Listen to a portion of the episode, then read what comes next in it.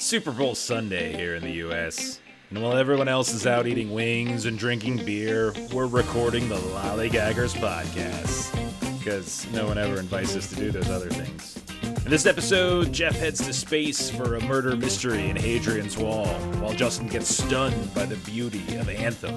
The Gentleman's Challenge is even more dignified than normal, with Dr. Quinn, Medicine Woman, and Academy Award nominee Roma.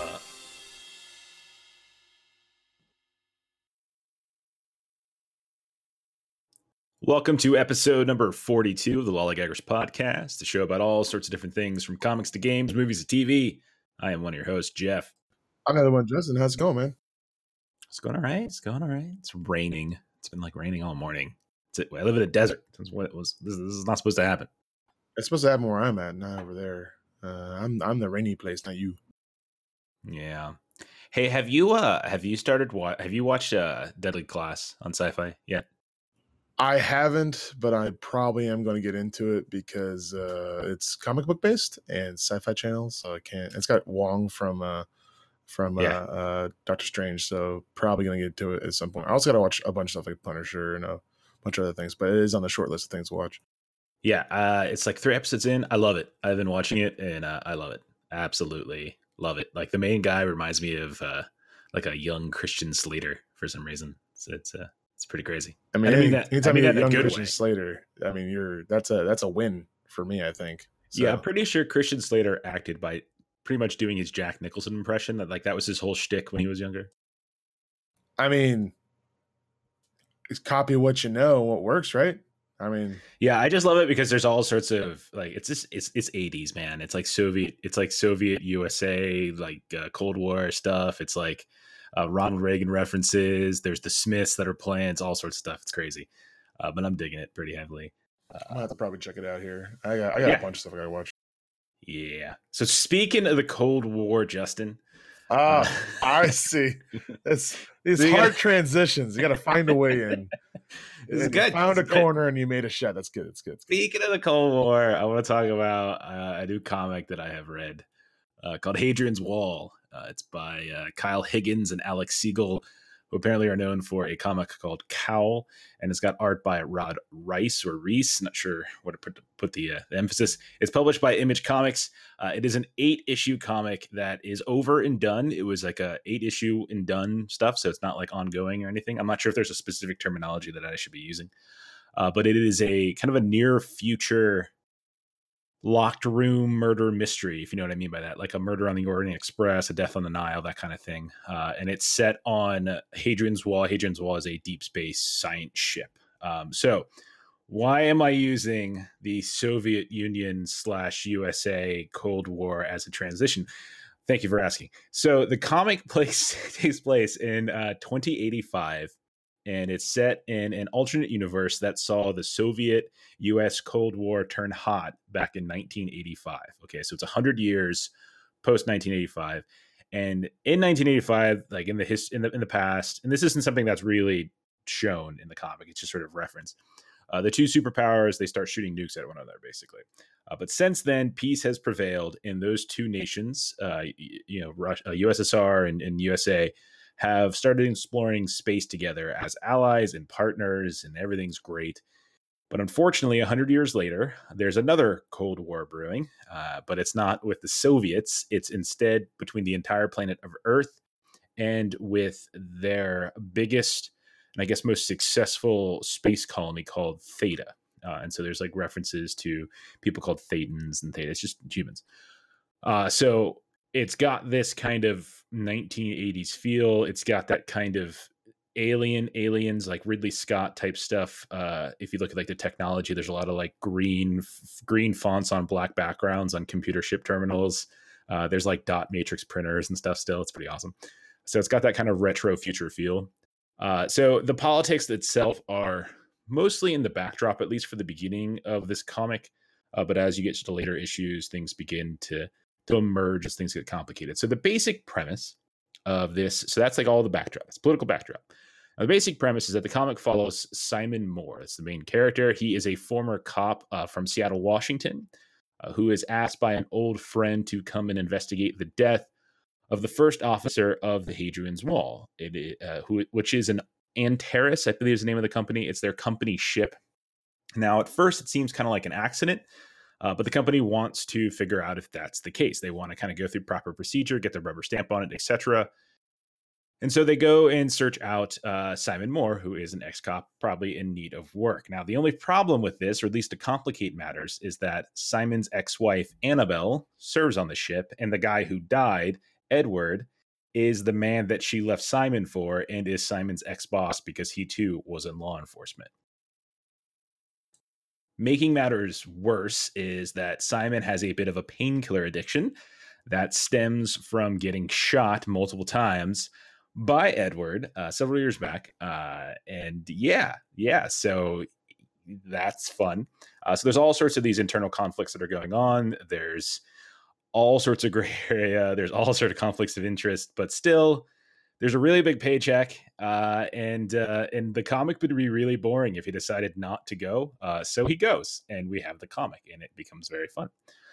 So the basic, I would say, if I were to, I can't really, it's hard to compare this to anything specifically, but if you've ever watched any sort of Agatha Christie locked room mystery stuff going on, like Murder in the Orient Express already referenced, the idea that they're in a localized setting. And so a spaceship, someone was killed and now the person has to figure out who it was. I mean, that's what this basically is. It's a whodunit. It is a whodunit. It's very much a whodunit. It reminded me in a little bit of Sean Connery in Outland. I'm not sure if you know that one from early 80s or something like that, where he was a cop on some sort of, I guess it was a space station. I can't really remember. It was like a mining space station or something like that. And there was like all sorts of drug rings going on. So it reminded me a little bit of that, at least at first, just because of the setting and all sorts of things. So it's a really interesting and it's a nice self-contained story. And that's really honestly what I've been looking for a lot in comics. I'm trying to find self-contained stories because I really don't want to keep getting hooked to these ongoing comics. I want to read and be done. Now there are a handful of characters, but you don't really have to get too many of them. So the main ones obviously are Simon and Annabelle. But then you have the rest of the crew. So there's the captain, a couple science officers, etc., and they're sending science probes down to this, basically a moon. They're kind of exploring and trying to get this particular substance, this compound up, which for all intents and purposes is just sort of a MacGuffin. And so it becomes clear very quickly, and this isn't really a spoiler, that Edward's death was not accidental, but it was in fact murder. Now, murder! Yes, murder. And so at the very beginning of the comic, the first couple images you see is him coming to consciousness while in an EVA suit. And there's a little crack in his mask. And then over the course of a couple panels, that crack basically explodes or implodes or whatever. And he dies to exposure. And then the investigation happens shortly thereafter. And we start to learn why he went out there. There was this impression that he was doing some sort of repair, but it wasn't logged. And then they're trying to figure out, all right, well, if it wasn't an accident, then who killed him? Why did they kill them? Etc. As the comic progresses, it becomes clear that there's more going on than just straight up murder. There's more to this than what is immediately perceived. And that's kind of how, to some degree, those politics and things start coming into play. Now, I don't really want to give a whole lot away because it's a murder mystery. And so to me, giving too many details would be absolutely stupid. But I will say that I like this quite a bit. The art by Rod Reis is pretty nice. It's very, I don't know the best way to describe this, but it's very face focused, meaning there's so many panels are close ups of character faces or are mid shots where the highly detailed section of the panel is very clearly on facial expressions. It actually seems full and robust, whereas the further away we get away from those faces, it gets more and more thinned out to the point where when you get to the very edges of the panel itself, it's not the most robust or the most colored images. Now I mention this because there's this really cool sequence in the very beginning. I guess this is sort of end of issue 1, beginning of issue 2. Where Simon's doing a lot of these initial interrogations, where he is having these one-on-one conversations with the various crew of Hadrian's Wall, asking them different questions. And you you see like this really nice moment where like their facial expressions and their body language are kind of giving away the emotion. So you don't have to have that really stilted dialogue that sometimes happens in comics where like we're being told, I am angry. And like, you know, instead there's like these very clear facial expressions that are kind of conveying that emotion. So I really like how that actually works. I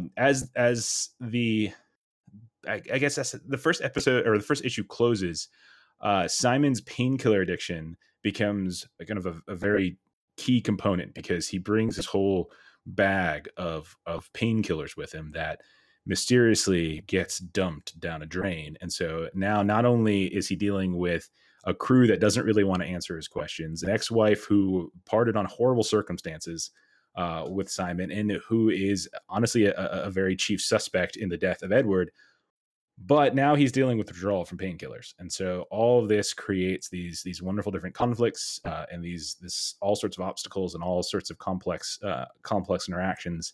And it creates a really nice, big mess. I guess it gets a little strange at the end, I would say. It was a little bit surprising, some of the things that happened, but looking back, like there were some moments in the early issues where I guess some groundwork was laid, but some of the turns that it takes towards the end of the run, I almost wish there was like a second or third extra issue. Maybe it was like a 10 issue comic or something to kind of help make some of those changes a little bit more, I don't want them to feel so rushed because it did kind of feel a little rushed towards the end. But at the same time, I think the story still works overall. It's a good arc. We didn't really get to know too many of the side characters. It really does focus a lot on Simon and Annabelle, his ex-wife, and that what actually went down. There was quite a few flashback panels and good chunks of certain issues that deal with what actually happened like 7 years ago and 5 years ago and 4 years ago as Simon and Annabelle's marriage broke down and how Edward got in the way, etc. But I highly recommend it, especially since it's a one done. Like you just read it and it's over. You don't have to worry about like this being ongoing forever. I got it off Comixology. It's $12.99 up there right now. I don't know how much it is elsewhere or how much it might be in kind of physical form. But for $12.99, this took me the better part of a day to kind of go through, and then I read back over a couple panels here and there as well. But it was a really good story. I think it's mature in the sense that it's dealing with kind of adult relationships and kind of going through like what does it mean when a relationship breaks down and it kind of you're done with it. So it actually handled things I thought in a very mature way, and it also didn't make. It made the future seem plausible. Like what was actually going down in 2085 seemed relatively plausible. I almost wish there was a little bit more so we could see once this does blow up beyond just the localized murder mystery into sort of bigger motivations. I almost wish there was more time to explore those more deeply.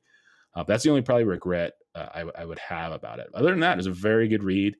And I highly recommend it. So Hadrian's Wall, it's by Kyle Higgins and Alex Siegel. It's out by Image Comics. Take a look. All right, Jeff. Well, thinking of whodunit in Soviet Russia, I got to play the demo of Anthem this weekend. Right. I would have gone with thinking of like big, giant, socio-conglomerate powers that are just taking away fun from society. I played a game by EA. That works too. I thought my transition was pretty smooth, but I'll go. Yeah, it totally was. All right. So, anyways, I played Anthem this weekend. It's a free beta.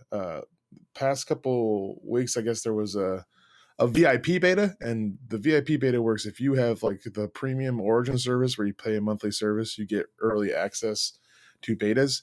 But it failed horribly. Like it didn't work, and load times were infinite, and it was actually breaking some people's computers. So this weekend was the open free trial, and I got on there and I downloaded it last night. And I played it for about 5 hours this morning. I played some by myself and some with my boy Gabe. And the first thing I say about this game is that it is gorgeous, absolutely stunning. The environments, it's got like a what's that movie with Pandora. Avatar feel to it. Yeah, it's got an Avatar feel to it, but then it's also like Halo mixed with Destiny and Borderlands. It's It's just like a really beautiful escape. And like when you can like dive into the water too. And when you dive into the water, the whole scenery changes, becomes bioluminescent, completely different type of scenery. Like it's stunning how this game looks. It runs, it's not optimized well, which is the problem. So it's choppy from here to there. I'm terrified to stream it because I think it'll make my computer explode. But overall, it is beautiful. Combat is really fun and interesting. You can do air dodges and lots of flying and dodging and running super fast. I equate it to like a Destiny game, but it's third person. It's over the shoulder. It's also kind of like a Borderlands. But then also there's this game called Warframe. Kind of looks like Warframe like that too. It's very fast paced, lots of shooting. There's there's basically like bullet sponging type of attacks. It's not like you shoot a guy in the head, he's dead, but there is accuracy. There's bonuses and crits and stuff like that. And there's also combos with different types of abilities you can do. So there's four unique types of suits. They're called javelins. You have like your basic commando suit, which is like, you know, your Call of Duty. Which is you're naked? You get it? Nah, never mind. It's just like your general soldier style character. You have a heavy suit, which looks like a giant. It looks like we saw the second Pacific Rim, that little mini Jaeger that they had that the little girl made. Kind of like that's kind of like a junker, big and bulky. You have a wizardy type one that has a lot of like spells involved, and then there's a stealth sleek one. And so there's four major ones, and like so the javelins have different types of abilities and different types of like moves between each different javelin, but there's also tons of customization in the way they look. You can change different, like there's a lot of cosmetics that's going to be involved. I guess the game is toting that a lot of their loot boxes and stuff that EA loves to do is going to be just purely cosmetic and not performance based. Your characters can look really, really cool and interesting, different types of paint jobs and decals and stuff you can put on. But basically you have four major archetypes, and then you can kind of just customize them any way you want. And I can see a lot of like really interesting type of ways you can make these things look. There's three major ways to play in the demo. There's just open world. You can just go around and just kind of see the place and like fight open stuff and loot crates and stuff like that, little tiny mini events. Or you can do, there's a major storyline that doesn't go very far. Me and Gabe did one of those quest lines in it, and it's just kind of like introducing you to the game and the main lore of it. And then there's also, you can go into mini dungeons and play in these dungeons. And I did one of those by myself, but when you get into it and you queue, it automatically queues you with other people too. So the demo is just kind of giving you a look of everything. I'm sure there's going to be a PvP aspect to it as well, a multiplayer across the internet to kind of like have, you know, perform like battle-based types of fighting and stuff like that. But it's really just a gorgeous game. The biggest problem I have with it right now is that it's EA, and I am terrified about a company that changed international law because of loot crates and stuff like that. And how are they going to deal with this game? It's a AAA title. AAA titles as of recent haven't really done a great job with like these releases without getting super hungry for money, you know. And I'm really curious about what's going to happen in the long run with this. It has a lot of promise, and it just seems like it could be a really, really good game and fun. You know, it's got this lore that can just expand and keep on creating expansions and different types of dungeons and raids and stuff. And so I think this game could have a long lifespan, but I think it all is based off of the idea of how is EA going to find a way to squeeze money out of the consumer for this, because that's all they seem to be doing. They've become quite a villain in the video game industry. So it makes me terrified to want to get into this game and invest in this game, because I'm afraid, first off, it's something might happen with the servers and make them kind of garbage, or they're just going to try to find a way to milk the consumer for whatever they can. Because I already do that with Blizzard. I can't do it with EA now too. So I can only spend all my life savings on one video game. I can't do it on two. So right, but at least this, if you were spending on this, it would be a modern game. And not 11 years old, still charging you a premium for a game that's like ridiculously old at this point. I really am afraid about, will they have performance-based pay to win type of stuff? Is it all going to be a cosmetic? Is something going to happen along the lines of like Star Wars, where it just kind of is like very repetitive and cookie cutter, and though it looks very pretty. The Old Republic? Yeah. It's like Anthem's primarily, it's primarily PvE, right? Like that's what it is. It is primarily PvE, but it's going to be kind of like. I guess the question I have is like, who cares about pay to win at that point? Well, I think where it'll come in, it's going to be somewhat next to like Destiny, because Destiny's PvP is a lot like just Halo, where you can just go and have, there's just like PvP matches of like capture point and capture flag and stuff like that. So, and there's a lot of people who love doing that type of stuff. Like that's all they do in Destiny, and it's really fun. But like, there are some guns and some weapons in Destiny. Like there's a chain gun that's out right now that makes it really just unfair to people who aren't paying the money to do that stuff. So I get afraid of that aspect. But if you don't ever want to do PvP, it's never an issue. But like, I just worry it's EA. They haven't come out with a good game in my eyes in like the past decade. So is there anything that Anthem really does that isn't just Destiny or Borderlands or something that has essentially come before it, right? Isn't it sort of that same basic formula? I think it's a culmination of that same idea, the same formula, but really polished and really pretty. Where it's like, open world events and missions and stuff, and this little raids and dungeons and stuff like that. But it is just a Destiny, or it's not reinventing the wheel. There's nothing to this thing where I'm like, wow, this is really breaking. It's just the main thing that's cool about it is the mobility and the environment you're in is truly interesting, and then like the combat and movement skills that you can play with it are pretty smooth and fun. But beyond that, it hasn't really invented the wheel too much. So I'll wait and see. I probably won't do anything until like maybe Gabe buys something or something like that, where I'll have something to play with. I'm not going to do this by myself, but I enjoyed it a lot though. Do you know when it comes out? It comes out, I believe, February 23rd is the official release date. So I'm just going to wait and see.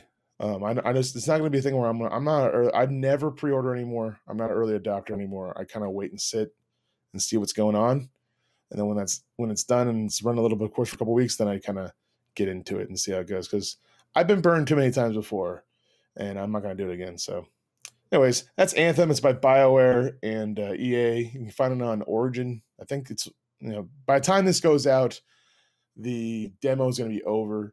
So if you haven't seen it, too late. Anyways, yeah. Okay. All right. So let's go do our Gentleman's Challenge for the week. And now it's time for the Gentleman's Challenge.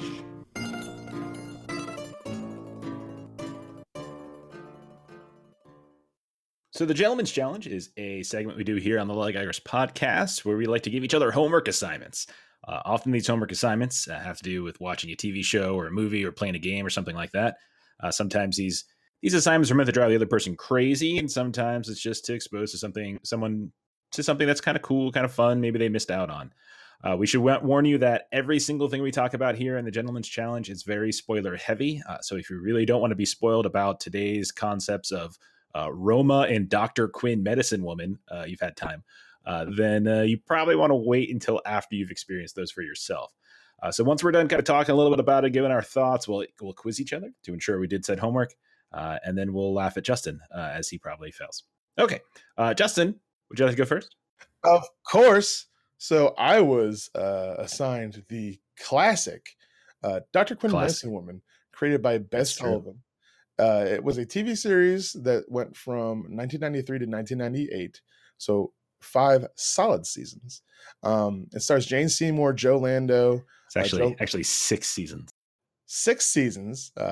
Jane Seymour, Joe Lando plays the handsome Sully.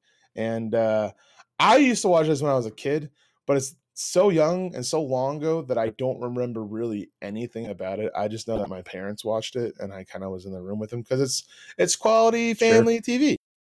So I watched 2 episodes of this. The first episode was the pilot. The pilot's an hour and a half long, and the second episode is just like another episode. The show is kind of a I guess you could say like monster of the week type of thing, but you know, like your normal serial TV show where it's like, oh, this thing's happening. How can we fix it? And how can we like crisis it? Of the week, I think is probably. Yeah. I would say monster of the week. Cause it is Colorado Springs in the Old West. So, okay. So basically Jane Seymour's character, Dr. Quinn, her name is Michaela Quinn, got a doctorate degree in Boston, and she's one of very few women that has a doctorate degree, because back in old westerny times, women didn't usually get doctorates. They're more do people normally call it a doctor degree? Yes. I like a thing. I've heard medical degree. I've heard no. They call it doctor degrees. Doctor degree. Doctor. Got it. Yeah. And they call veterinary degrees pet doctor degrees. Pet doctor. Can you let me talk about my show? Just a second. Go ahead. I'm explaining Dr. Quinn for those who haven't seen this classic. Anyways, she leaves her town of Boston after her father passes away, because her father kind of believed in her and her medical pursuings. Her mother, not so much. Her mother thought she'd just be a homemaker and a wife and stuff like that. So she leaves for the Old West out to Colorado Springs to try and open up her own little practice, because maybe out there she'll be accepted more as a medical practitioner. When she goes out there, she encounters this little town in Colorado Springs where they have a local barber / dentist / doctor who doesn't like her. And in the pilot, it's played by the guy who was in Star Trek for a little while. His name is Cole Meany. You're talking about Miles O'Brien. From Star Trek Next Generation. Then he was a regular in Star Trek Deep Space Nine. Then, incidentally enough, a couple of years ago, he was in another Western television show called Hell on Wheels, where he was a main character. Yeah. There you go. So he doesn't like it very much, because he's like, this woman's trying to take my job. I'm a doctor. All right, I can remove teeth. And so he doesn't like her so much. You have a general store owner who doesn't like her because, again, she's a woman. And women can't be doctors. It's impossible. So... That's basically the premise of the first episode, is she's trying to establish herself as a doctor and also gaining the trust of the town and also of the natives. Currently happening in the town, the natives, the Cheyenne Indians, are trying to negotiate with the Union. And by negotiate, I mean the Union's trying to wipe them off the planet, because it is Native Americans back in the old Western times. They're trying to take their land. And so the Cheyenne natives are trying to work with them to try and come up with a good deal. And eventually it turns into a slaughtering. One of the men that work with the Cheyenne is Sully, Byron Sully, who is a white man who has been adopted somewhat by these Native Americans. And he's incredibly handsome and has the most kissable lips. Is he? I don't know. I don't like his hair. I think so. After time, he does. It's a mess. He's a beautiful man. So I don't know. He kind of like befriends Dr. Quinn and helps her with her issues, because anything that she physically can't do because she's a woman, he physically does, because he's a big, burly, handsome man. Like when she can't open up a door because it's boarded up, he uses big, burly hands to help her out and break open the door, stuff like that. Anyways, during the time that she's in the town, there's a raid on the Native Americans, and the chief gets shot, and he uses her to help heal him. And when she heals him, she does a tracheotomy with a feather, and then like pulls a bullet out of his neck and saves the chief. And so that's where she gets the name Medicine Woman, from the Cheyenne Indians. And so that's how she kind of like creates a relationship with the natives. Over time, she kind of like romances each one of the townspeople to kind of like trust her. One of them has arrhythmia, and she is unable to save him, but you know. So she kind of like ruins the relationship with the general store owner. She gets her tooth pulled by the barber to kind of like say, oh, we're both doctors. Let's share minds, even though she didn't need a tooth pulled. By the chief teleportation officer, please. Thank you. Yeah. She pulls earwax out of the ear of the post office man because he couldn't hear. So I was like, she's slowly like gaining the trust of everybody. And that's the whole first episode. Meanwhile, the woman that like was looking for her, she's a widow. She has 3 kids. While she's looking after her, she gets bit by a snake and dies. So then she is then asked to look after the kids for the old widow when the old widow passes away. So now Dr. Quinn has 3 children she's not ready to raise. and is in the Old West being a general practitioner when no one respects women as doctors. So that's basically the whole idea of the show. Second episode, there's a flu epidemic, and the kids, like, their kid's mother's best friend comes back into town and tries stepping all over Dr. Quinn's feet when it comes to raising these kids. She saves half the town with influenza, and then she also almost dies herself, but then they use Indian medicine to help save her. And then the second episode is just kind of like her working hard and showing people how much she's willing to work to dedicate herself to this town, and also how much she loves the kids. So that's basically the first two episodes. Show holds up. It's a good show. Music's good. The writing's good. The action pieces and actions and settings good. Right. It's a good show. It always was. I was gonna have a question. I took it out a little while ago, but I was gonna have a question. I was gonna this is a good show, right? Like, that was gonna be my question. It is a good show. I was watching, I'm like, this is good. Like, I remember watching it as well, but I don't remember it being so good. And then I watched it, I'm like, damn, this is pretty good. It's very good. Like, it's the house of its time, right? It's weird. Early 90s, this was the house of its time. It's good drama. I thought it was like a PG-13 Deadwood, you know? Yeah, you can say that too. A lot less C words, I guess. Yeah, but that's true. But like overall, like, it's good acting, it's good storytelling. Jane Seymour does a really, really good job. It's solid 90s drama TV show, and like the kids are good actors. I liked it when I was a kid, but I don't remember any of it. But you know, watching now, like, there's certain shows you go back and watch, you're like, oh my god! Like, I did that with Power Rangers not too long ago. That was a big mistake. Don't rewatch. Well, I told you back in the day, because you've always been a Power Ranger film, like that stuff's trash. Like, it's garbage. So bad. Like, I am older than you by a couple of years, so like when Power Rangers was like getting big, I was already too old for that crap. I was already at a point where I can look back and be like, that stuff's trash. That's no Teenage Mutant Ninja Turtles. That holds up. This doesn't hold up. No way. Yeah, so Dr. Quinn does, though, and it makes me want to watch Briscoe County Jr. as well. So okay, so funny story. That actually was, I wanted to do Briscoe County Jr., but I couldn't find a place where it was streaming free. So I went Dr. Quinn, Medicine Woman instead. All right, that sounds good. There were a couple. Yeah, I had a couple of choices. Good show. Yeah, Briscoe County Jr. is a great show, and honestly, I know everyone says that, you know, Firefly is the biggest, most tragic one and done cancellation of a TV show ever. It's Briscoe County Jr. for me. Like, I just, oh man, it was so good. Lord Bowler. Oh, he was the best with a bowler hat. I love that guy. The only thing about this show that was off-putting was the cast change from season 1, from the pilot to the second episode, because it must have been at least a year or two between the filmings of it. And so they recast like 4 or 5 people. Like, the guy who's the barber is played by someone completely different. Is no longer the chief engineering officer. It's someone else. The guy who plays the store owner, general store owner, completely different person. I'm pretty sure they recast Sully. I think they did. No, they didn't. He just looks way different. Yeah. I don't think there's 2 years between when it's not uncommon, and even today, for there to be recastings after a pilot's form, because there's like a whole pilot season and people film the pilots. Kids. The littlest kid's a lot older after. I don't think so, man.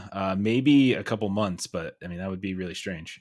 There's some interesting storylines behind how Jane Seymour actually got this role. So when she wasn't really too keen on doing a lot of television at the time, but her husband, I can't remember his name. I remember that they were splitting up, and not only that, but he was like taking like he some sort of financial difficulty. I can't remember the specifics, but he basically did something really horrible and lost them like $8-9 million, something like that. And so she needed a job, because she had kids, and she told her agent, she's like, I'll take anything. And like, this is the first one that they gave her. And she's like, oh, we have this Dr. Quinn. She's like, I'll take it. And so they took it. And then, yeah, it became a six-year thing. So again, good show. Can't complain about it. Kind of makes me kind of want to rewatch the whole thing, but I can't remember anything about my Dr. Quinn, Medicine Woman. That is supposed to be like a huge cultural event. So maybe it's not worth my time, but yeah, I suggest to watch Dr. Quinn, Medicine Woman, if you've never seen it. Jane Seymour is a talented and beautiful woman, and also is fantastic at Wedding Crashers. So yeah, yep. And her Open Hearts collection is really unbeatable. Unbeatable prices. It's a signature. Yeah, absolutely. Beautiful jewelry. All right. Are you ready for your quiz? Absolutely. Okay. So, first question. What was Sully's love at first sight moment with regard to Dr. Quinn? And how did both the audience and Dr. Quinn know that they were actually going to be a thing? So these are two separate moments. The first is Sully's love at first sight moment, and then something else that happened that allowed Dr. Quinn to know that he was like he was interested, you know? The only moment that I remember being like straight up like weird kind of was in the second episode when she is being sponge bathed down because she's got fever, and he sees her bare back and his face is like, oh, she's beautiful. That's the only thing I can really think of when it comes to his weird reaction. That's incorrect. That happened long before this. So very early on in the pilot episode, first 15 minutes after she arrives in Colorado Springs, she goes and she meets the preacher, who is the one who set up the job, and then he was walking her back over to the male guy because of the problem with Michael versus Michaela, and the preacher thought it was going to be a man. It turns out she's a woman, etc., etc. So as she's walking, she falls into the mud right there, and the camera cuts away, and we see Sully in his giant poncho and hat stare at her for no reason. Haven't been introduced to this character whatsoever, but there he is staring at her, and we know just from the look on his face that he's going to love that mud-covered woman totally. I mean, who wouldn't? Yeah, right. And then second was at the end of the pilot, as Sully's leaving before like their Christmas dinner, before he returns for Christmas dinner, he's like leaving, and about 50 feet or so away, he turns around. Right? It's classic. You got to think Dr. Quinn's like, if he turns around, that means he loves me. And then he turns around, and then he keeps going. But that, like, if he turns around though. So those are the two moments. It's beautiful, really. Question number 2. When Charlotte gets bit by a rattlesnake, what does Dr. Quinn use to treat her? And actually, we'll start there and then I'll do the follow-up. So what does Dr. Quinn use to treat her? She checks her heart, and then she gives her some type of... She starts doing some stuff in a mortar and pestle to try and give her. She tries giving it to her in the water, but she doesn't drink it. I forget what the item was that she's trying to give her. I think it was some type of like Tylenol to get rid of the swelling, or some type of thing that is like Tylenol. I forget what it was. She said a lot of weird stuff. Right. I don't know. But like she started mortar and pestling, and then they told her to kind of stop and let her die. So I can't really remember the item that they gave her. So that's incorrect. Like, because she was doing that whole mortar and pestle thing, but she was doing that to eventually give her something, but she never actually uses whatever is in the mortar and pestle to treat her. There's something else. And she has the daughter go and fetch it. And that's apple cider. Now, the follow-up question, do you think that using apple cider to treat a rattlesnake bite should have made her look more or less like an actual doctor? I mean, I think like apple juice is beautiful, is a great item for people to use. So I think it's as professional as possible. Give her something delicious before she dies. So I think that's what it is. She's trying to make her go away in a nice way. It's all it is. That's correct. But your explanation left some wanting. So the reason it's a good thing is because apple cider, when you drink it, it's one of those weird things that makes you pee and poop at the same time. And so she's probably like, I don't know if the rattlesnake venom comes out in the urine and comes out in the stool. So here, drink some apple cider. We'll get rid of it. So I'm going to give you 0.25. All right. Question number 3. So when Dr. Quinn was trying to leave the saloon in the pilot episode, after conversing with the brothel worker, do you think Sully's arrival might have exacerbated things? Wait, say that again? I'm sorry. Okay, so Sully goes into this, or excuse me, Dr. Quinn goes into the saloon because one of the brothel workers whispered to her outside, you know, through the window, like, I need your help, right? And so female problems. And as she was trying to leave the saloon, she's kind of getting harassed and catcalled. But then something happens to allow her to leave. It is Sully's arrival. And my question to you is, do you think Sully's arrival actually helped or just exacerbated things? I think him coming in and throwing someone at a wall covered in glass, and then punching two other guys while throwing a tomahawk, it really calmed the situation down. Like I think he settled the dispute. Yeah. Yep. It's the same thing as, hey guys, let's just take a second and relax. Okay. Yep. Let's think about what's going on. So him throwing someone into a wall of glass, completely destroying, I would assume, like $100 back then, $100 worth of alcohol and pieces of glass, made things better, and didn't exasperate the situation at all. Yeah, that is 100% correct. That's the correct answer. That's what I thought. I wrote down, it was not at all an overreaction to what was going on at all. And so the follow-up question then, so one of the things that he does is he throws his hand axe at one of the men that is harassing Dr. Quinn and hits him in the arm. Do you think that the sound that was made is actually the right sound that happens when an axe hits a man in the arm? Well, I don't think it hit him. What it was like he hits him right in the wrist to knock the gun out of his hand. Not the gun out, but the way he threw it looked like he hit it with the back of the tomahawk, you know, to kind of like dead, you know, like the blunt part to kind of like knock out of his hand. So in my eyes, from what I got out of that situation, was he hit it with the back of the axe, so that's why it made that noise. Otherwise, it would have been his hand completely getting torn off by a hatchet. So that would be my answer. I think I'm going with the positive route and saying it was the back of the axe. So yes, it is the right sound. I'm sorry, that's incorrect. I was looking for a funny response, and you didn't give me one. So I'm going to give you half credit for this question, because I gave a legitimate answer. Was kind of funny, and then the second half, that was just terrible. You were supposed to make jokes. I was setting you up.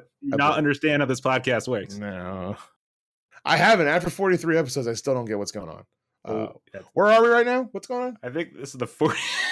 This is the 42nd episode, and we also did like 3 practice ones. So no matter which way you look at it, 43 is the absolute wrong number of episodes that we've done.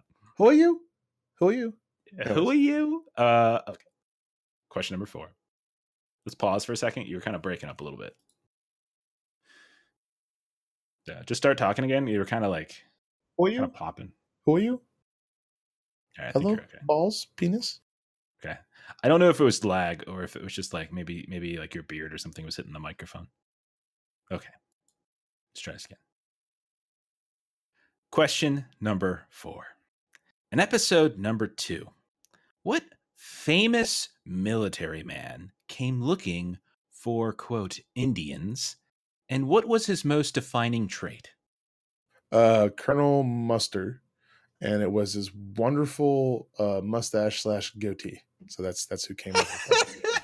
Did you just say Colonel Mustard? What is this, a game of Clue? What? Who was it? Custer. Colonel Mustard, Custer. It was General Custer. Whatever. Colonel Mustard. C-U-S-T-E-R. I fixed it. That counts. Colonel Mustard. Colonel Mustard in the ballroom with the candlestick. In the billiard room with the lead pipe. Oh my God.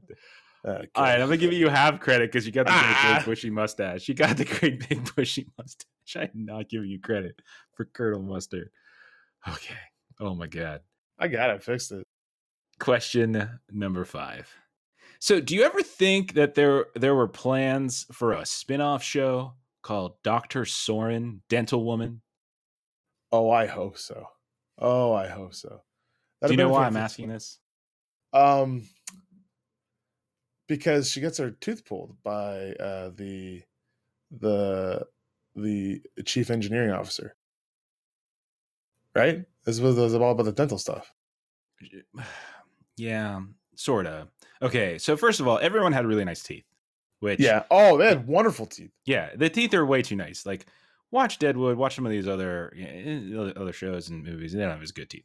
So second of all, so I was wondering, like, who's doing their teeth? Because apparently, I mean, they were mocking Colmeany's knowledge of dentistry. You know, like, it's like, oh, what does he know? He's doing it wrong. He's pulling teeth. Well, apparently he was doing pretty well because everyone had really nice teeth. Hey, secondly, her name's Quinn, and I had a very long-running character name called Quinn on World of Warcraft.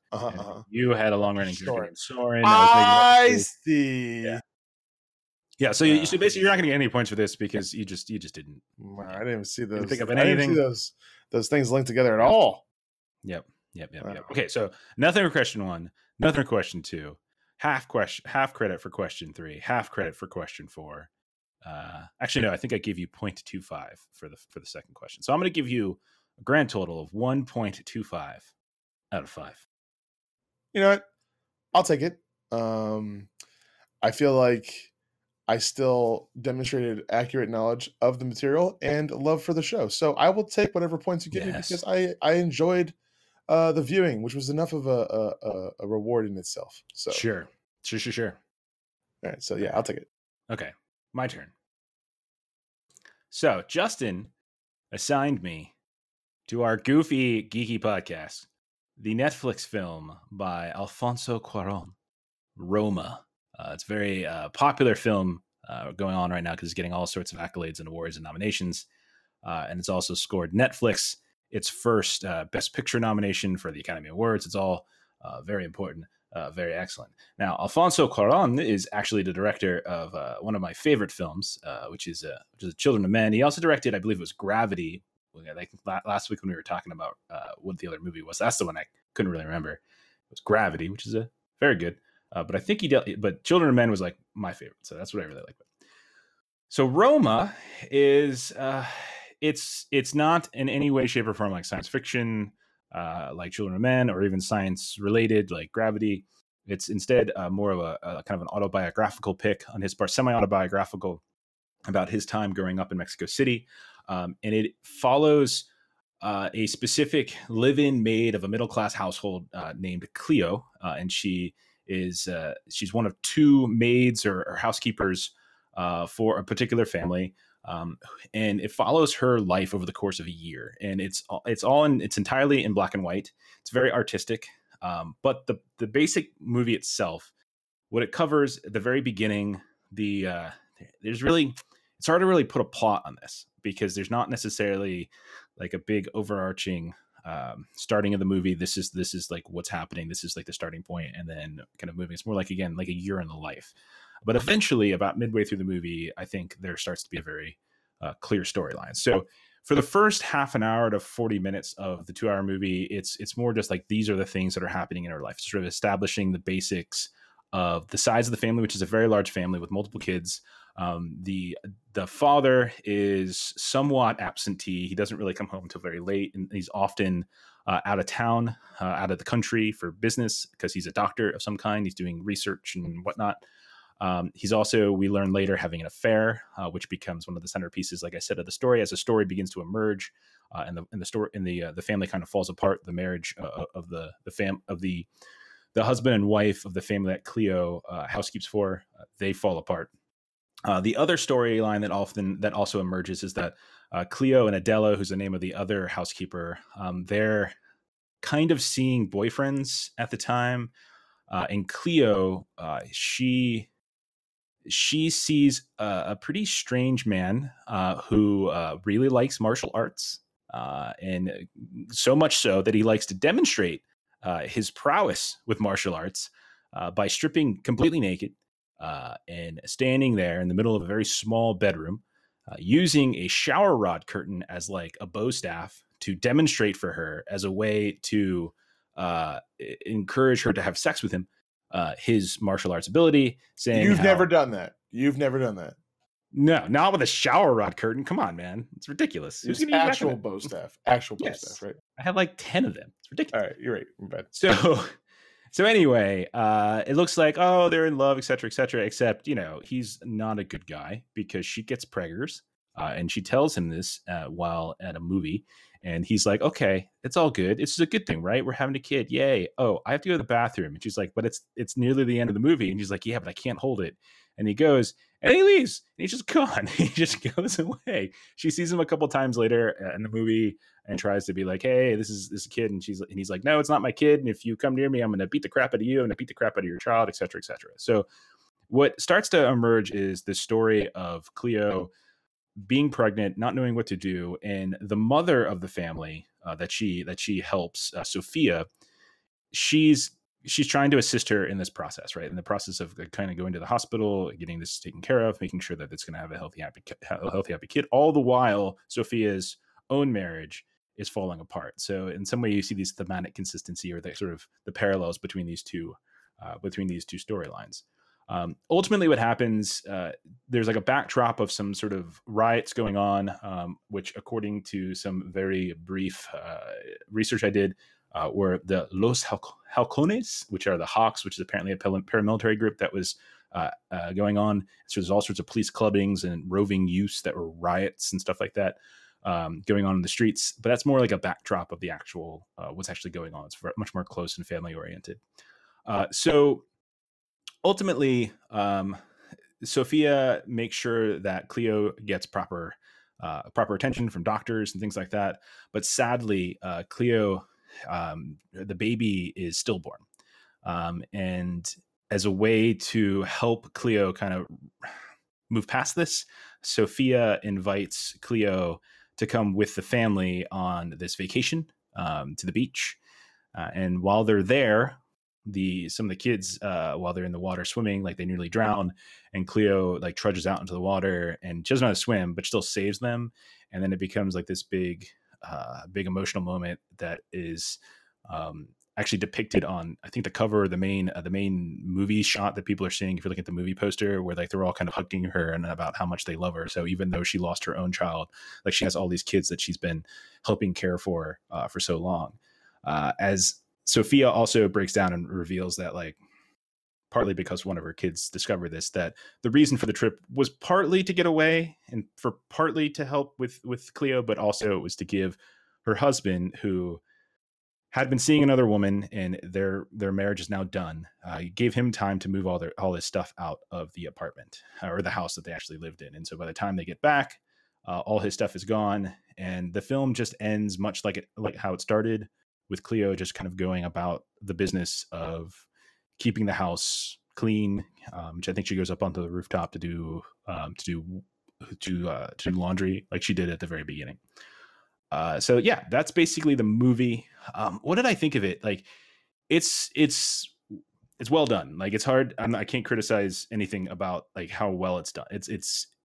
I mean, Alfonso Cuarón. I'm hoping I'm pronouncing that correctly, by the way. He's fantastic. He's absolutely fabulous. But at the same time, there were parts of this movie that frustrated me a little bit. I would say that it was a little indulgent at times with the way certain things were shot. The opening sequence is elongated to the point where it becomes uncomfortable with how long we're just watching these credits roll and like this swishing of water on the ground as I think it's Cleo or it might've been Adela are cleaning the driveway where the dog tends to take a bunch of craps and the father gets really mad because there's dog crap everywhere. And it's just like there for a little bit too long. There's a lot of these like really still shots that aren't particularly interesting.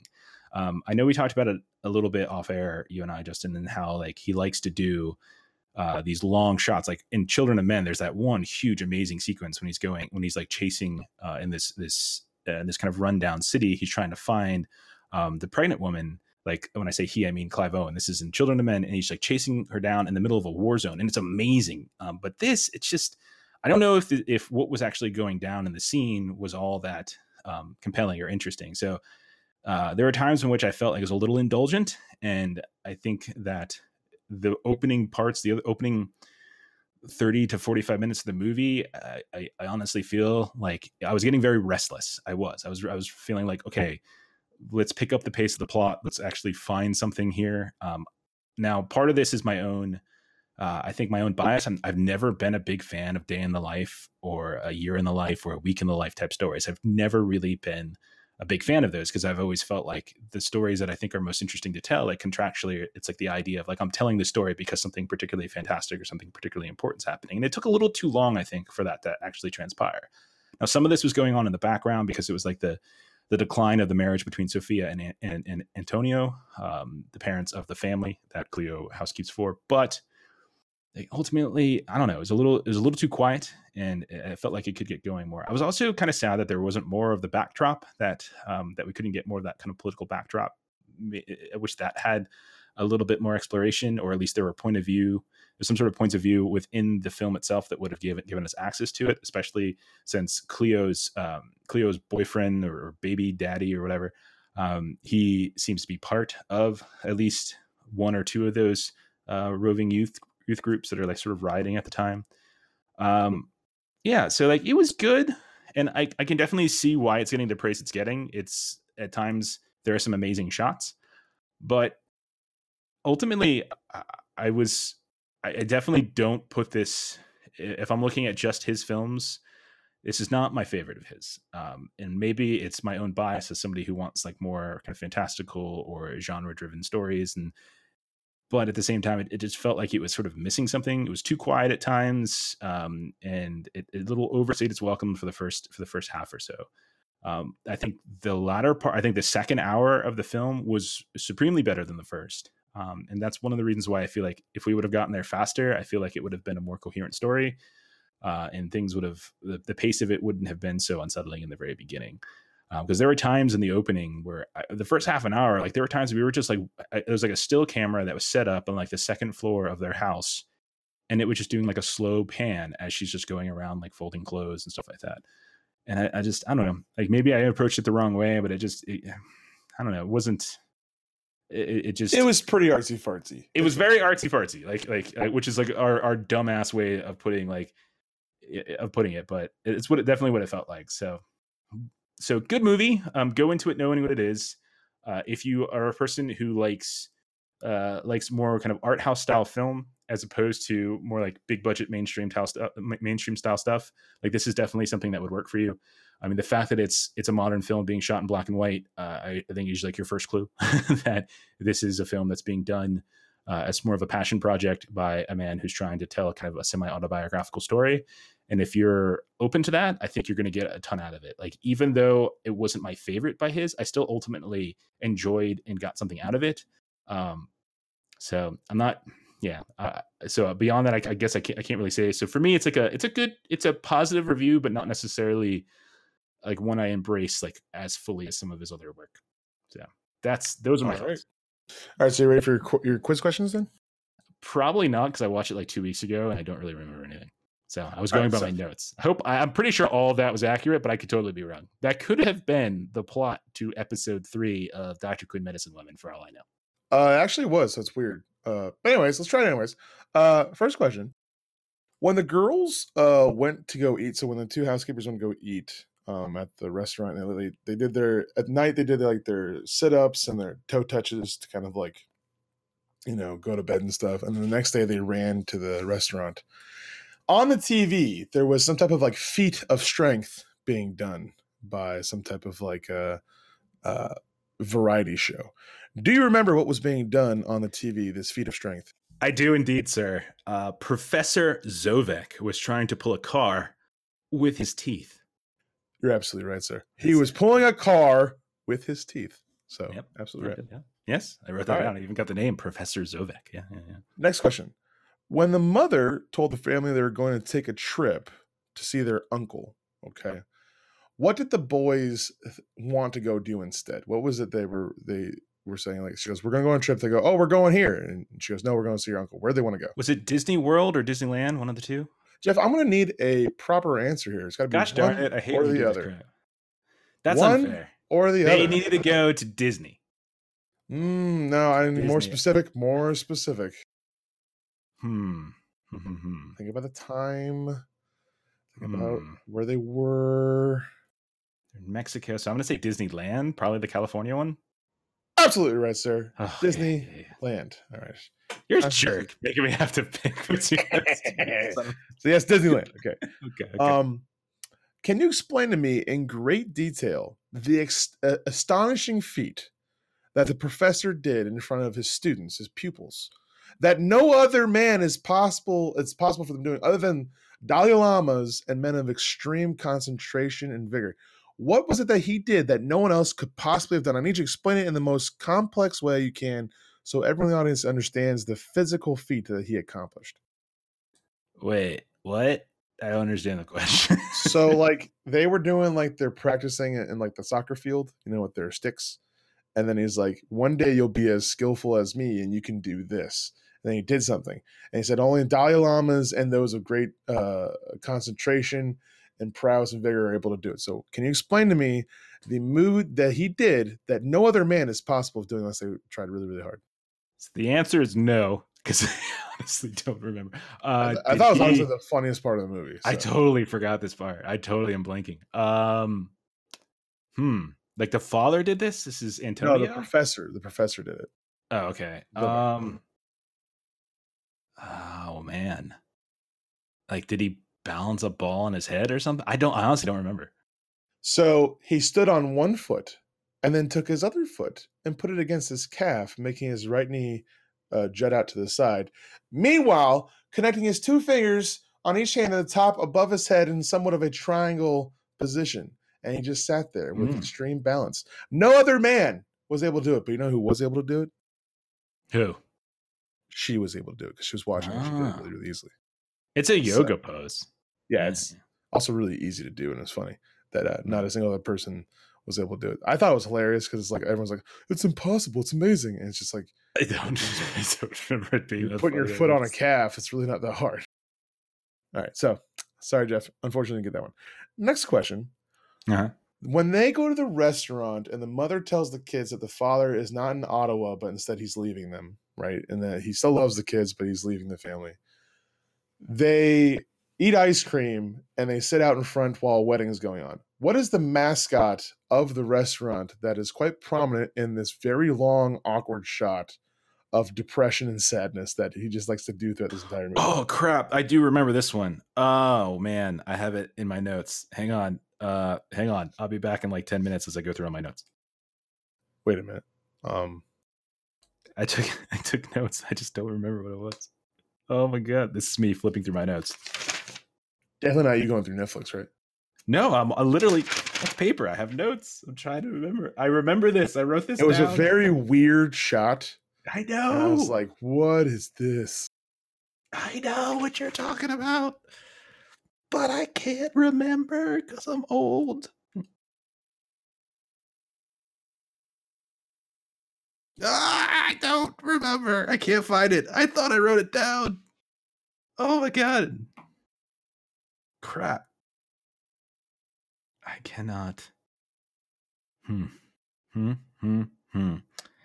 Justin, I believe the answer is in my notes. But I can't find it. And so to prevent this segment from going too long and knowing that I'm already beating you 2 to 1.25, I'm going to say, I don't know. Something. It was a tremendously huge crab, like an insanely huge crab. And it was this shot of these kids crying, eating ice cream. And then the housekeeper's on the side eating ice cream as well. The focus is on this ginormous crab in the background, and this family's getting married right next to this crab. It's so strange. I just found it. Well, sir, I'm sorry. It's too late. It's too late. I know. It's too late. It's too late. I thought it was just so weird. I was like, this has to be recognized as something. I wrote, crabs make children cry. That's what I notes. It took me a second to interpret it. Okay, last question. Ready? Yeah. What is a worse assignment? Artsy fartsy bullcrap or a Roger Corman film? What's the worst assignment? I know this is tough. So let me just walk through this. On the one hand, I feel like, you know, my intelligent brain, like the side of my brain, is being challenged and appealed to by watching kind of an art house film, so to speak, right? Then On the other side, I feel like the funny, we can sort of talk about this and make fun of it side of my brain is being appealed to by like crappy Roger Corman exploitive like sci-fi movie, fantasy movies from the 80s. So I feel like from the perspective of a entertaining podcast and segment, that the worst assignment or the worst of those two would be the art house one. But from the sake of my sanity, I feel it's the other way around. So I'm gonna say for the, so what perspective are we looking at? Are we looking at in terms of what's better for the podcast or what's better for me personally? For you personally. For me personally, I would much prefer the art house stuff. So I would say the worst assignment is the Roger Corman. Yeah, sure, you'll get that one. That's fine. But I do think for the podcast, you're right though. Roger Corman is far superior. Yeah, let's make some jokes about this family who that fell apart and this woman who had a stillborn baby. Yeah, it's hilarious, right? Let's talk about it. Let's make all sorts like we can. There's nothing we can do about that. So. There was a dude who dressed up strangely and tried to pull a car with teeth. And then there was like the Mexican version of like the Three Stooges. And yeah, there are those things. And there's a bunch of dog crap that got ran over. So, yeah. Anyways, you got one. Let's see here. You got the man pulling with teeth. Disney has two. You got four. Did you do? I got three. You got three. Three out of five. So there you go. Right, so that is Roma. So you got new challenges? I do have new challenges. So okay, I've got two things. I'm giving you a head start on a future challenge. Okay. It's not due next week. We'll say it's due in maybe 2 or 3 weeks. I'm not entirely sure. And this is inspired by your good pal Gabe, who wants to play the Resident Evil 2 remake. Oh, come on. So I said I decided to. Now, you don't have to purchase anything because I'll family share. Yeah, I will family share it because I've already purchased it. And we'll talk about it in a couple of weeks because I do want to talk about it on the podcast. But I figure what we can do is instead of me doing like a separate review of it, we can kind of do a shared conversation during your quiz of it. And so we'll plan that for 2 or 3 weeks. We'll see how that goes, see how long it takes you. So you're going to play it. I'm going to play it. And yeah. But for next week, I would like you to watch what I am assuming is a wonderful film because I have a 97% score for it for Netflix. Netflix is saying there's a 97% match between my taste for everything we've been watching. It's got to be good. What this film is. It's a film called Left Behind with Nicolas Cage that's set during the Rapture. I would like you to watch that on Netflix, please. Thank you. All right. I was inspired by Dr. Quinn, Medicine Woman, and you kind of going back to early 90s childhood TV shows. So my challenge to you is you're going to watch 2 episodes of Are You Afraid of the Dark? And now these episodes can be found on YouTube. Now they're $2 each. If you need me to, I'll pay for them. I don't care. But I can't find them anywhere else other than YouTube. But I really want to. And there's 2 in particular that I remember as a kid that really messed me up. All right. One episode is called The Tale of the Renegade Virus. Now, I'm writing this down. One reason is because you'll see just by the clip of the picture in the front why it's weird. And as a child, it probably creeped me out. And second reason is for that one is I want to see early 90s perspective of how viruses work. So that's why I really want to go back and see that again. The next one is... Hey, Justin, are you under the impression that biology was like a 21st century invention? Well, I thought it was a computer virus. That's what I thought. The way it looks like cyber. Oh, okay. I didn't realize. The next one, I just remember this one, so I wanted to watch it again. It's The Tale of the Pinball Wizard. It's the last episode of the first season. It's where people like turn into a video game in a mall. So you got those 2 Are You Afraid of the Dark episodes are $2 each. If you need to, I can supplement this money for you. But they're on YouTube and full episodes, 25 minutes each. I'm looking forward to this 90s nostalgia from when I was a child. So I hope they hold up. Yeah, sure. This is good. I can work with this. Hopefully you don't get too spooked out. Much like how I will with Resident Evil. Unlike you, Justin, I recognize that these are fictional things that aren't happening. I know, this is pretty spooky. They're going to seem pretty real. So Are You Afraid of the Dark? I don't know if you understand the quality of film we're talking here. So I am not afraid of the dark. I'm afraid of what's hiding in the dark. That's what I'm afraid of. Could be anything. Could be absolutely anything. Could be a giant crab, an ice cream. All right, let's close this episode down. So if you are enjoying what you're hearing, or perhaps if you were not enjoying what you're hearing, if you would be so kind as to hop on the old iTunes and leave us a nice little review, little rating, that would be great. Or if you don't want to get on the old iTunes, you can get on whatever system in which you're getting our podcast from, Spotify, YouTube, whatever. We would love to hear some feedback. You can also catch us online. I most easily can be contacted on Twitter at LollygaggerCo. Justin can be found on Twitch, twitch.tv/Jehufa. And if you have any ideas for what I could assign to Justin in the future, please let me know. If you have any ideas for what Justin can assign to me, that would be great too. We're always looking for inspiration. Justin, do you have any final thoughts that you would like to leave with our wonderful esteemed audience? Just smash that mother like button, you know what I mean? Like, subscribe, and yeah, floss it on them. Did you say floss? Yeah. Did you say floss? This is like flossing on them. Dental advice. Dabbing on the haters. Yeah. All right. Good night.